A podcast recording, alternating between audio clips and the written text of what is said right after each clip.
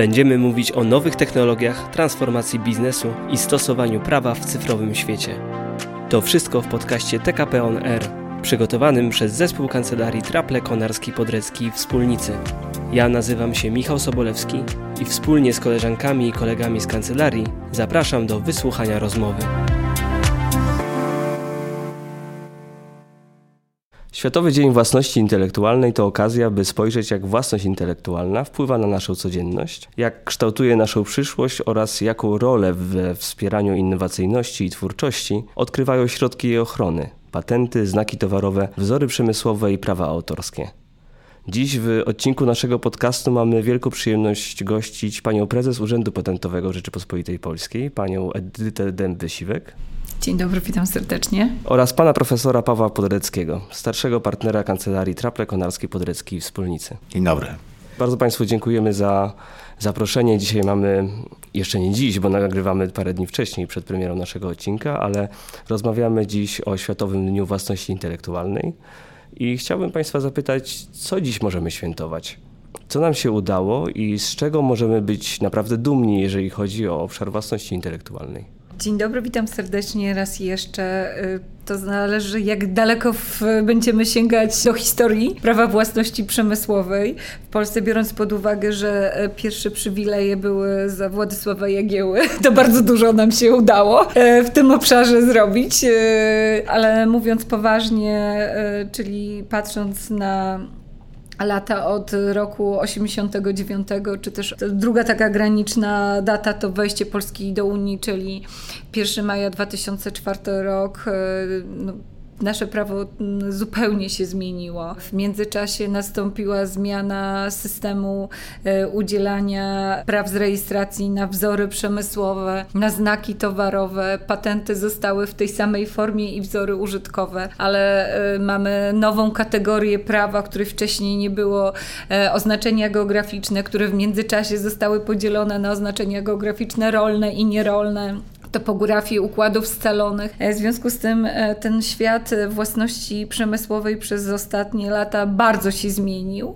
Bardzo dużo udało się z, zmienić, udało się ujednolicić ten polski system e, IP z prawem unijnym jak i też e, z konwencjami międzynarodowymi, bo, bo to, to, nie tylko prawo unijne, ale też prawo europejskie, mam na myśli konwencję o patencie europejskim. Pokusiłabym się o stwierdzenie, że y, trudno znaleźć jakieś takie prawo inne niż prawo własności przemysłowej, które by było tak bardzo umiędzynarodowione, bo ten system y, jest tak ze sobą związany mocno na świecie, że to jak bardzo jesteśmy zbliżeni w tym systemie do innych krajów, to co świadczy o o sukcesie tego systemu, tak żeby ci nasi użytkownicy, polski użytkownicy systemu własności przemysłowej, chcą skorzystać z tego systemu w innych e, krajach, czy to Unii Europejskiej, czy to na świecie, mieli poczucie, że poruszają się w tych samych ramach prawnych i to uważam, że za największy sukces to, że nasz przedsiębiorca, znając polskie prawo własności przemysłowej, może tego samego się spodziewać mniej więcej w Niemczech, w Belgii, w, czy w krajach skandynawskich, czy idąc jeszcze dalej w Serbii i, i tutaj innych krajach należących do Europejskiej Organizacji Patentowej. Także to uważam za największy sukces. Ale oczywiście jest jeszcze e, bardzo dużo do zrobienia, ponieważ świadomość ciągle prawa własności przemysłowej w Polsce jest niewielka. Około tylko 9% przedsiębiorców w ogóle wie, co to jest własność e, intelektualna i na czym ona polega. E, w związku z tym, oczywiście jest lepiej niż zaczynałam pracę w urzędzie, a było to 19 lat temu, gdzie patent kojarzył się głównie z patentem żeglarskim. No już w tej chwili nie odpowiadam na pytania, czy wydajemy patenty żeglarskie. Przede wszystkim jednak tutaj nasi użytkownicy wiedzą, że Urząd Patentowy jest od jednak wydawania, e, udzielania patentów na e, nowe rozwiązania. Oczywiście to jest lepiej, ale w tym obszarze jest jeszcze bardzo, bardzo dużo do zrobienia. Także to są największe wyzwanie, uświadamianie i przekonanie przedsiębiorców co do tego i mam nadzieję, że ten podcast też temu będzie służył, żeby myśleć o IP w kategoriach strategii nie rejestrujemy, nie zgłaszamy tylko wtedy prawa, kiedy już dostaniemy list ostrzegawczy i kiedy przysłowiowe mleko już się rozlało, tylko myślimy o tym IP strategicznie, zakładając firmę na początku swojej działalności.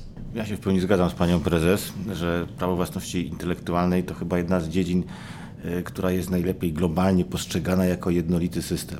I właśnie w dniu Światowego Dnia Własności Intelektualnej widać to bardzo dobrze, bo sama organizacja WIPO, jak i też organizacje europejskie, no są bardzo ściśle zharmonizowane rozwiązania, które idą jeszcze dalej. Mówiliśmy niedawno o jednolitym patencie i patrzymy teraz na próby rozszerzenia tego wspólnego systemu na y, takie rozwiązania, które dają jedną regulację, potem też jedną regulację w zakresie rozstrzygania sporów. Oczywiście ten proces powinien trwać długo, zanim dojdzie do powiedzmy kolejnych też y, etapów, kiedy Polska będzie może uczestnikiem tego systemu. To wszystko wymaga rozwagi. Natomiast to, co jest bardzo ważne w dzisiejszym prawie własności intelektualnej, to takie spojrzenie, czy wystarcza nam już wszystkich przedmiotów ochrony, których dałoby się wymienić, tak jak tutaj wiemy, na te y, nowe innowacje i nowe y, jakby kierunki rozwoju technologii, które się wymykają spod tradycyjnych y, pojęć. Pamiętajmy, że konwencja paryska, potem też rozwiązania związane nawet z TRIPSem, to są lata już XIX-XX wiek. Jesteśmy w, już powiedzmy w pierwszym, co prawda, kwartale XXI, ale no, co roku mamy jakieś nowe zupełnie wyzwanie, czy tokeny, czy NFT tym samym, czy dzisiaj metaversum, czy za chwilę jeszcze mm, produkty sztucznej inteligencji, które będą wymagały nowego podejścia do zarówno kwestii autorstwa i uprawnień, a zarazem bardzo często spotykamy się z pytaniem, a co z odpowiedzialnością? Co z kolei za skutki działania algorytmów, które no, w jakiś sposób też muszą być uregulowane. To są pytania, na które dzisiaj ani globalnie, ani regionalnie w Unii Europejskiej jeszcze nie ma takich zdecydowanych odpowiedzi, ba nawet myślę, że w akademicy nie mają yy, takich propozycji, które byłyby jednoznaczne. Są na ten temat liczne konferencje, otwieramy dyskusje, ale myślę, że to są y, zjawiska, które pokazują, jak szybko potrzebne są regulacje na pograniczu prawa publicznego, które by w jakiś sposób potrafiły jednak wprowadzić regulatorów, instytucje, które są w stanie w jakiś sposób no, mieć nadzór nad systemem i regulacje prawa prywatnego, które no, na zasadzie wolnej gospodarki no, idą swoim jakby tokiem. I jedno z zadanych przed chwilą pytań dotyczyło, czy prawo nadąża za tym systemem, czy jest jakby e, aktualne. No, wiemy, że, że tak nie może być nigdy, bo prawo jednak reguluje coś ex post, a nie ex ante.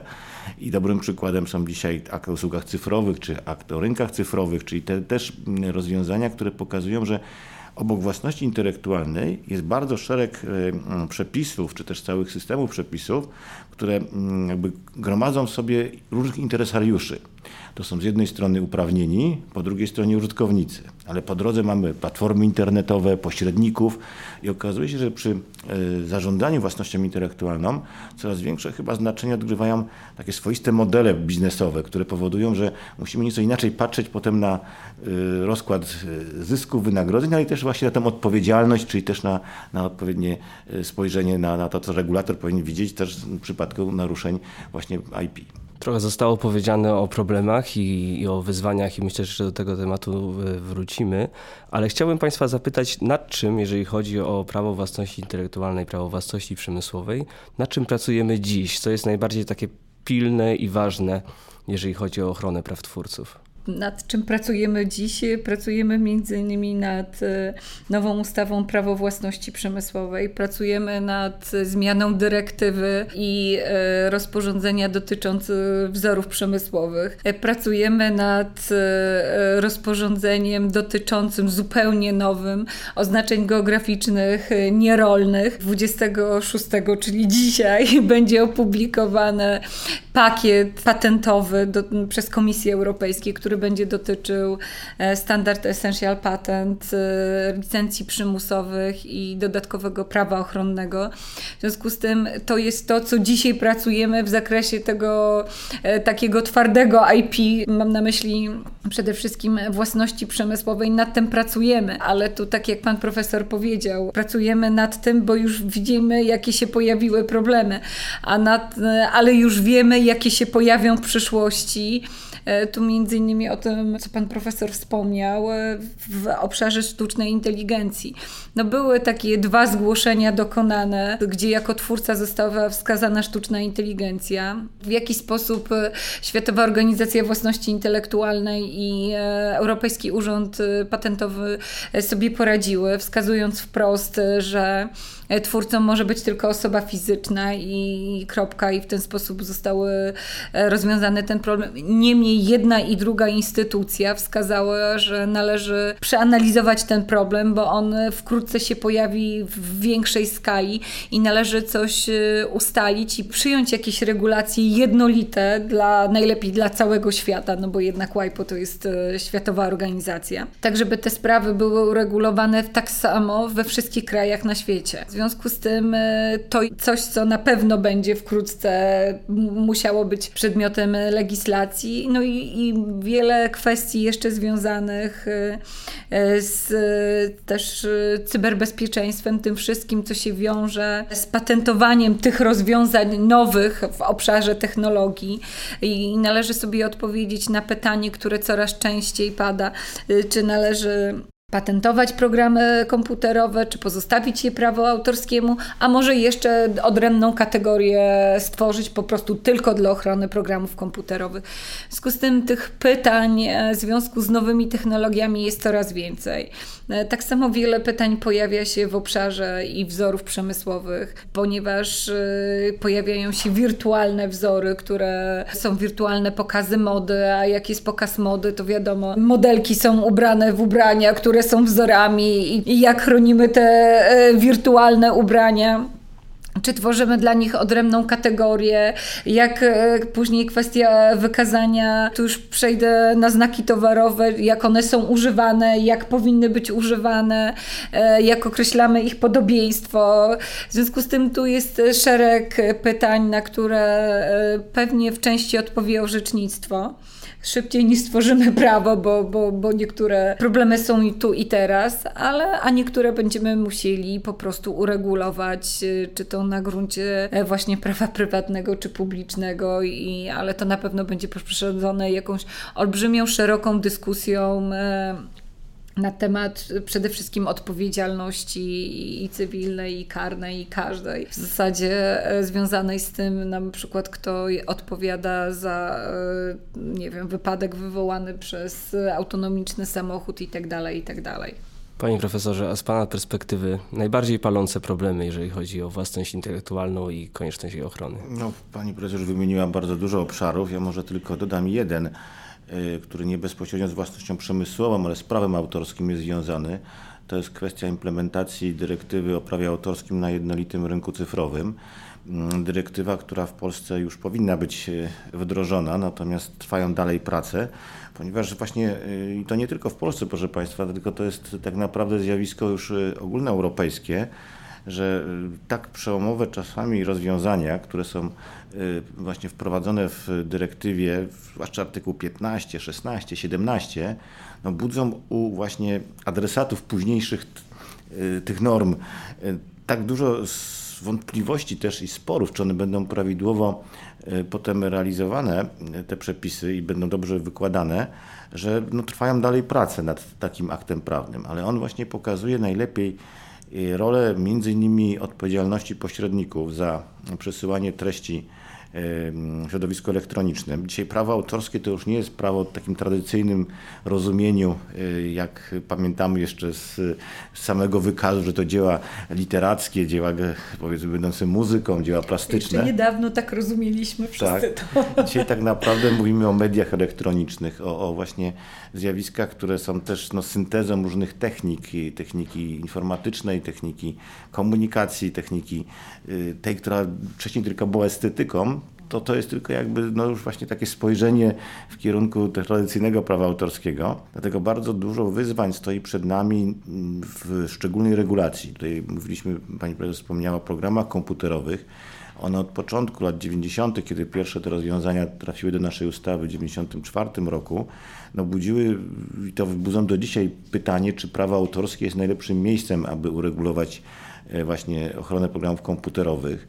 Mm, wiemy, że to było podyktowane między innymi właśnie zasięgiem wtedy konwencji berneńskiej, która objęła programy komputerowe chronione jak dzieła literackie. I to jest jeden z powodów, dla których mm, czasami właśnie y, konwencje międzynarodowe, te, które już istnieją, y, zwiększają swoją pojemność po to, żeby nowe prawa uzyskały potem możliwość międzynarodowej ochrony ale to pokazuje, że ta dyskusja się do dzisiaj nie zakończyła i, i na przykład programy komputerowe też nie są łatwym jakby e, przedmiotem dla ochrony w prawie patentowym. Orzecznictwo amerykańskie, orzecznictwo Europejskiego Urzędu Patentowego, orzecznictwo Polskiego Urzędu no, pokazuje różne podejście w tym zakresie, natomiast generalnie jest ta obawa, żeby też e, nie dokonywać zbyt daleko idącej monopolizacji tych rozwiązań, które jako mm, dzieła intelektualne, wytwory intelektualne powinny mieć możliwość większego uczestniczenia w domenie publicznej.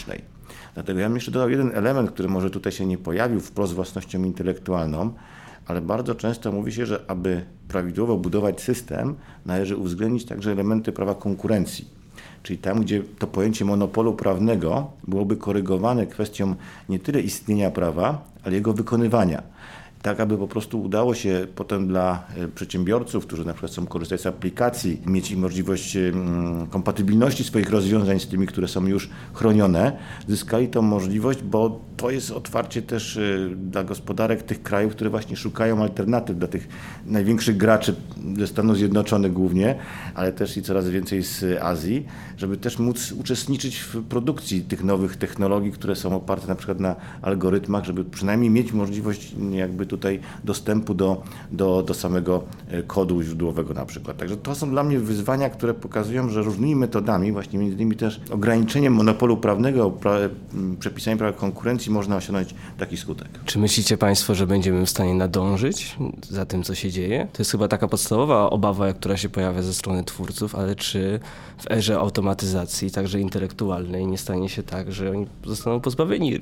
szansy na realną ochronę? To jest e, dobre pytanie, ale bym zapytała je w drugą stronę, a czy my na pewno e, chcemy, żeby ten monopol był? Bo ja bym e, zapytała w drugą stronę. Oczywiście każde rozwiązanie ma swoje plusy i minusy, ale z jakiegoś powodu pewne kategorie rozwiązań są niepatentowalne i nie powinny być patentowalne. No jednak patent co do zasady jest bardzo silnym monopolem.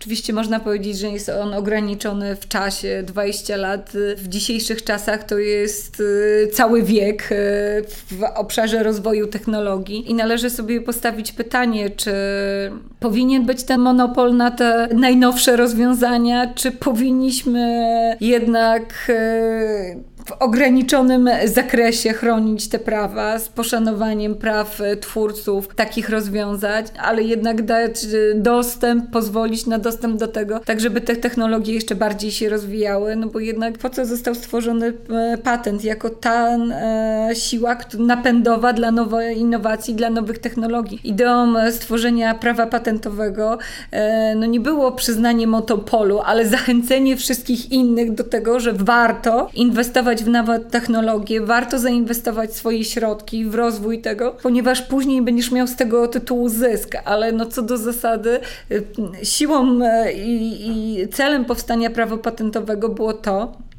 żeby e, rozwijały się innowacje. W związku z tym e, należy sobie postawić pytanie, jak zbalansować te dwa e, interesy. Z jednej strony interes twórców, słusznie, którzy ze środków własnych zainwestowali to, a z drugiej strony no, interes całego społeczeństwa, które no, powinno mieć dostęp do tych dóbr, które ułatwiają takie codzienne życie, ale często też ratują życie, pozwalają na dalszy rozwój. Także no, to jest już bym powiedziała, że e, pytanie nie z prawa, tylko z filozofii. Dokładnie tak. Ja jestem tego samego zdania, że mm, to jest e, tak, że jeżeli mówimy o prawie własności intelektualnej, to bardzo często mówimy o ochronie. I, I, to od razu zadajmy sobie pytanie. Prawo pozytywne i możliwość ochrony tego prawa roszczeniami, które będą chroniły już uprawnionych. No i to tak jak każdy prawnik powinien odpowiedzieć, to zależy po której stronie się jest. Ja tego nie mogę powiedzieć, bo jestem po określonej stronie. Tak, organ, organ rejestruje prawa i chce je udzielać. Chce, żeby te prawa były silne, jednoznaczne, nie dawały się usuwać łatwo ale po drugiej stronie z kolei są właśnie ci przedsiębiorcy, czy, czy całe powiedzmy grupy interesów, które mówią zwiększajmy na przykład zakres dozwolonego użytku. Czyli dopuszczajmy coraz więcej e, postaci tego użytku, który będzie umożliwiał korzystanie z e, zasobów, z przetwarzanych danych, z, poprzez też uwzględnienie interesu na przykład mm, bibliotek, muzeów, instytucji kultury, które też chcą mieć dostęp do dziedzictwa w sposób, który nie byłby ograniczony monopolem. Tu nie chodzi o same rozwiązanie własności przemysłowej, ale własność przemysłowa ma te wyjątki w sobie zawarte, jak, jak właśnie licencje przymusowe, czy też instytucje, które pozwalają na, na korzystanie z rozwiązań w celu na przykład odkrywania ich treści, reverse engineering na przykład. I to jest trudne zagadnienie na pewno.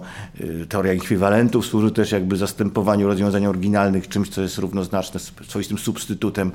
Także widać wyraźnie, że ta granica między interesem uprawnionych a interesem użytkowników cały czas się kształtuje i to jest proces dynamiczny. Ja myślę, że on nigdy nie, nie ustanie. Będzie, będzie zawsze nową jakby taką dyskusją do, do rozwiązywania tych zagadnień i wtedy no, w sprawnym też y, y, wymiarze jakby stosowania prawa, czyli orzekaniu, tak jak Urząd Patentowy orzeka o, o ważności praw, o, o tych, które są ważne potem dla y, kolejnych lat ochrony, jak stwierdza też wygaszenie praw w przypadku ich nieużywania, czyli gdzie ekonomicznie ktoś nie korzysta, nie eksploatuje tego prawa. To są moim zdaniem istotne bardzo e, te elementy całej, jakby, całego systemu, które pokazują, że ten element ekonomiczny jest ważny. Tak jak pani prezes powiedziała, dajemy komuś pewien monopol po to, żeby z niego korzystał w sposób celowy dla gospodarki, dla rozwoju też swojego przedsięwzięcia, żeby dzielił się potem sukcesem, powiedzmy też rozwijał na przykład nowe cząsteczki w zakresie prawa farmaceutycznego. Jak tego nie robi, no to trzeba zadać pytanie, czy jest potrzebny tak silny monopol. Z kolei konkurencja próbuje mu cały czas ten monopol odebrać y, poprzez właśnie stwierdzenia. Dzisiaj też w nowych przepisach mamy możliwość pozwów o ustalenie pozwów wzajemnych, czyli bardzo wiele z nowych instytucji, które pokazuje, że nie tylko uprawniony, ale też ten użytkownik mówi, ja chcę mieć coś tutaj pewnego na rynku, żeby ustalić sobie swoją sytuację faktyczną przynajmniej, że nie naruszam tego prawa. Także ja może tak y, przeszedłem od prawa materialnego już do procesowego, ale właśnie w tych narzędziach często też tkwi, narzędziach już y, y, ochrony, odpowiedź na pytanie, jak skuteczne jest samo prawo materialne, jak skutecznie da się go chronić. Bardzo Państwu dziękuję za dzisiejszą rozmowę. Chciałbym na, na zakończenie spytać, co moglibyśmy sobie życzyć jako społeczeństwo na Światowy Dzień Własności Intelektualnej? Co moglibyśmy sobie życzyć?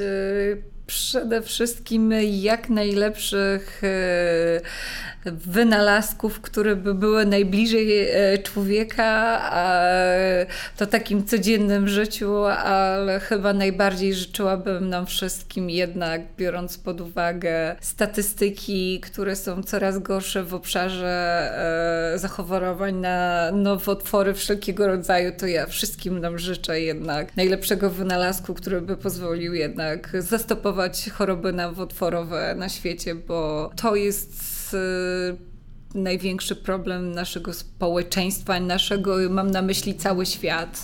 Także wszystkim nam życzę leku na nowotwory.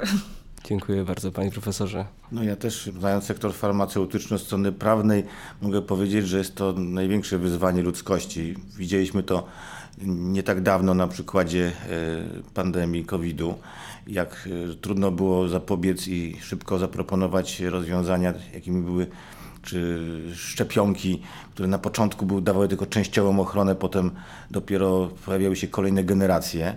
I myślę, że dzisiaj sektor farmaceutyczny na pewno i to, co jest związane z ochroną zdrowia i życia człowieka, jest y, no, taką wiodącą y, częścią gospodarek światowych. Ale pamiętajmy też o tym drugim elemencie, tam gdy będą monopole, tam też no właśnie jest ten y, potrzebny balans i i też y, granice, które są dla wyznaczane leków generycznych, te systemy refundacyjne, które powodują potem dostępność leków dla, dla wszystkich tak naprawdę są bardzo ważne, tak żeby oczywiście ci, którzy mają innowacje, inwestycje w ten sektor, dostrzegali potrzebę tego balansu, tego właśnie zrównoważonego rozwoju, który jest ważny dla, dla właśnie zapewnienia e, bezpieczeństwa nas wszystkich. Także no, to podejście mocno humanistyczne jest najważniejsze, do człowieka, skierowane na człowieku. Natomiast w tym na pewno pomoże sztuczna inteligencja i nowe narzędzia. No myślę, że przez system światowej Organizacji Własności Intelektualnej można dojść do tych y, właśnie rozwiązań i mamy na to też przykłady, jak właśnie y, WIPO wpływa na sektor farmaceutyczny, żeby dostępność szczepionek, ale też i w przyszłości właśnie leków nowotworowych była dostępna globalnie, żeby to nie było tylko zarezerwowane dla wąskiej grupy tych, na których się stacie.